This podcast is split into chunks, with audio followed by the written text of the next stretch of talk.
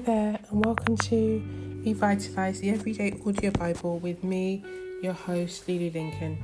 Today we will be reading from Genesis 40, and I will be talking to you about dream catching. Let's pray. Father, God Almighty, thank you so much that the dreams that you put in us we can receive by faith until the fulfillment of that promise. Father, I thank you that you do not lie, that you do not fail, that nothing is too hard for you. Holy Spirit, I thank you for your comfort, for your security, for your um, your patience, for your presence, for your comfort, for your counsel. Lord Jesus, I thank you for the cross, that salvation, for allowing me and all believers that have faith in you to become equal heirs, to become righteous, not because of ourselves, but because of you in the eyes of God. The one time and all worthy and matchless sacrifice, which means that we never ever have to we never have to um, provide our own atonement for our sin. We don't have to go to a priest to provide an atonement or a sacrifice for our sin because Jesus Christ was the last sacrifice. Father, I thank you for that. I'm, I'm overwhelmed and I am overcome and I don't know what to say, but I'm saying thank you to you for what you have done for me today and for who you are because your presence brings me great joy. Your presence brings me great peace. Your presence brings me great um, pleasure and satisfaction and comfort and wholeness and victory. Have your way today in Jesus' name. Amen. And so, yesterday, I was asking a few questions. How do you wait for God? Um, what happens if you grow impatient? Is Joseph in any way like Christ? And today, as I read Genesis 40 to you, I want to ask you about how dreams can be caught. Now, I know when I say dream catcher, you're thinking of this thing that's in the window. That's not what I'm talking about. I'm talking about um, godly dreams and visions, and how, when you surround yourself with people who are of like mind and like spirit, as they catch your dream, the Lord Himself will use them to fulfill the purposes in your life. Let's read Genesis 40. As time went on, it happened that the cupbearer and the baker of the king of Egypt crossed their master, the king of Egypt.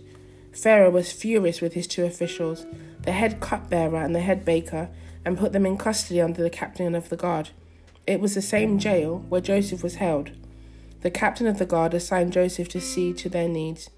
After they had been in custody for a while, the king's cupbearer and baker, while being held in jail, both had a dream on the same night, each dream having its own meaning. When Joseph arrived in the morning, he noticed that they were feeling low, so he asked them, the two officials of Pharaoh who'd been thrown into jail with him, What's wrong? Why the long faces? They said, We dreamed dreams, and there's no one to interpret them. Joseph said, Don't interpretations come from God? Tell me the dreams. First, the head cupbearer told his dream to Joseph. In my dream, there was a vine in front of me with three branches on it. It budded, blossomed, and the clusters ripened into grapes. I was holding Pharaoh's cup. I took the grapes, squeezed them into Pharaoh's cup, and gave the cup to Pharaoh. Joseph said, Here's the meaning the three branches are three days. Within three days, Pharaoh will get you out of here and put you back to your old work. You'll be giving Pharaoh his cup, just as you used to when you were his cupbearer. Only remember me when things are going well with you again. Tell Pharaoh about me and get me out of this place. I was kidnapped from the land of the Hebrews, and since then I've been here. I've done nothing to deserve to be put in this hole. When the head baker saw how well Joseph's interpretation turned out, he spoke up. My dream went like this I saw three wicker baskets on my head. The top basket had assorted pastries from the bakery, and birds were picking at them from the basket on my head. Joseph said, This is the interpretation. The three baskets are three days. Within three days, Pharaoh will take off your head, impale you on a post, and the birds will pick your bones clean. And sure enough, on the third day, it was Pharaoh's birthday, and he threw a feast for all his servants. He set the head cupbearer and the head baker in places of honor in the presence of all the guests. Then he restored the head cupbearer to his cupbearing post. He handed Pharaoh his cup just as before, and then he impaled the head baker on a post, following Joseph's interpretations exactly. But the head cupbearer never gave Joseph another thought. He forgot all about him. This is the word of the Lord. So, from that story, I explained briefly the backstory to you that Joseph was wrongly accused of um, rape and seduction of his master's wife and was cast into prison. But even whilst he was in prison, he was shown favor by God, favor by the um, supervisors and leaders, and he was actually working within the prison. So he was enslaved. He was cast into prison, and instead of moping and complaining, he used the opportunity in prison to work his gift now, today's episode, today's teaching is about dream catchers. Now, I consider a dream catcher to be somebody who understands your vision, a God given vision, and runs alongside you until the fulfillment of that vision. Now, the dream stealers are people who understand your vision and will talk you down until you're so discouraged that you feel that your vision was just a, a figment of your imagination. So, my encouragement to you as we read Joseph, let's have a look at what the scripture says because I don't want to do this without the word of God. It said that Joseph, here we go. Joseph noticed they were feeling low. So he was perceptive. And Joseph's position as the prime minister in Egypt is something that requires a lot of intuition, attention to detail, okay? It, it requires empathy sensitivity and understanding because interpreting somebody's dreams is a very very personal thing. And even though interpretation comes from god if you are ever in a position as a a counselor or a teacher or a pastor or any of those roles that are highly highly interpersonal you have to have a level of sensitivity because people will share things with you that they probably haven't shared with anybody else. And what is phenomenal is that the very thing Joseph did in jail is the thing that got him out of jail that he used to help the prime minister, to used to help Pharaoh.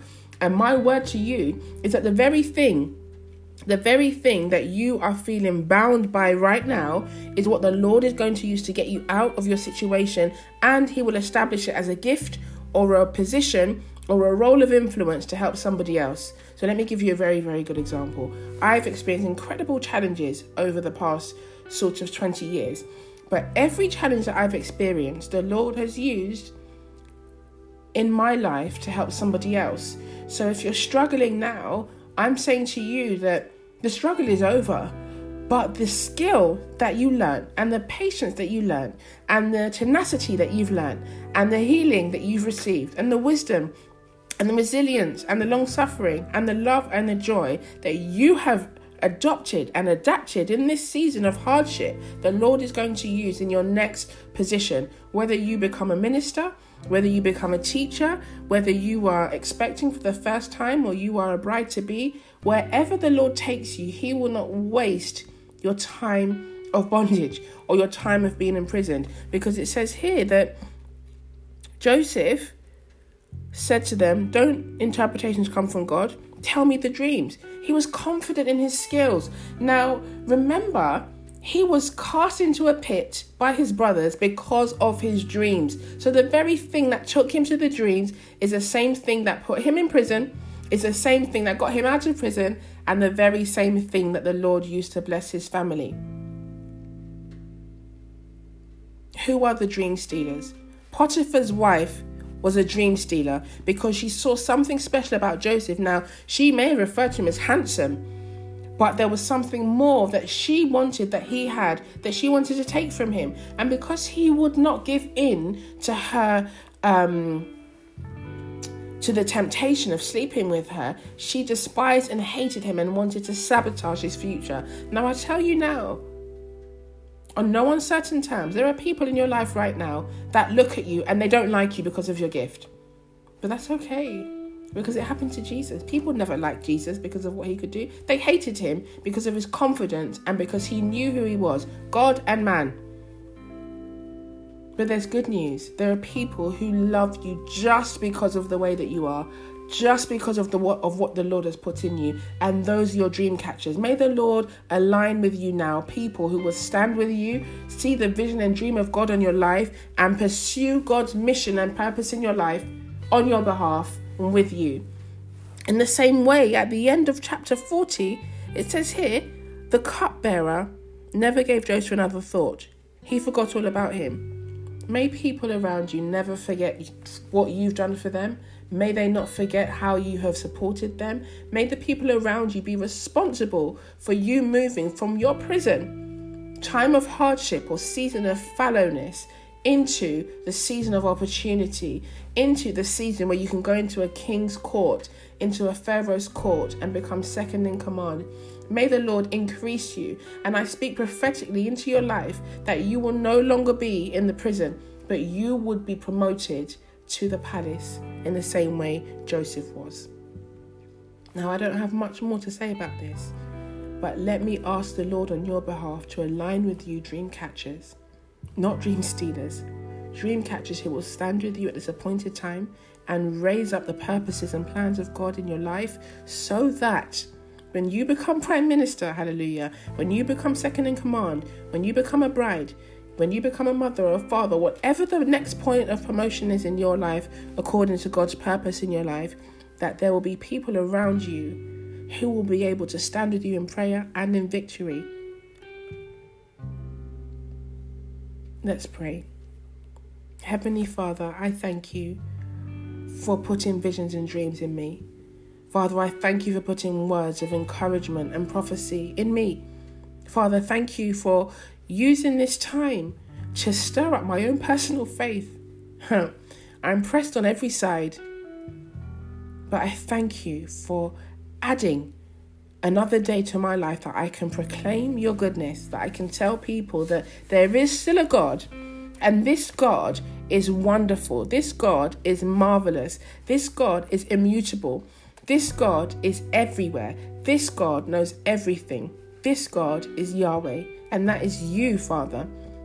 So I pray as people listen to this episode today that you would realign their lives with dream catchers, people who will walk in the missions and purposes of God with them to fulfill your calling on their lives, and in return, that they will do the same for them. But I also ask you today that anybody in the lives of those who are listening who are stealing dreams, who are sucking the life out of your children, to separate them quickly.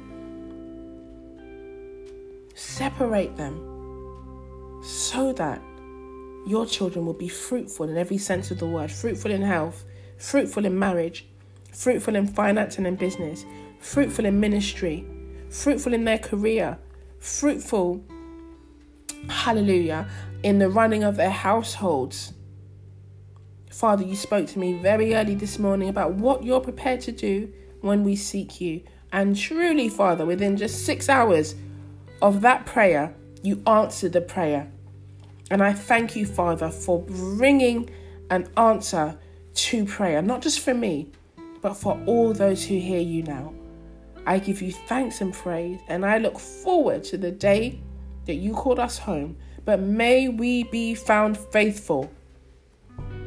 Stretch me, challenge me that I may glorify your name, but also help me to enjoy your manifold presence. And may those who are listening not just listen, but be transformed and have you as their all. In Jesus' mighty name, amen.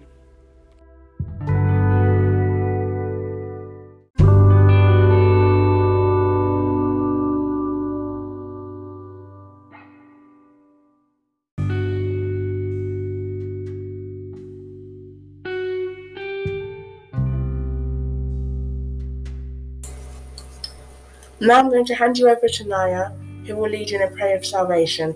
Please listen to each line and repeat um, after her. Thank you, Naya.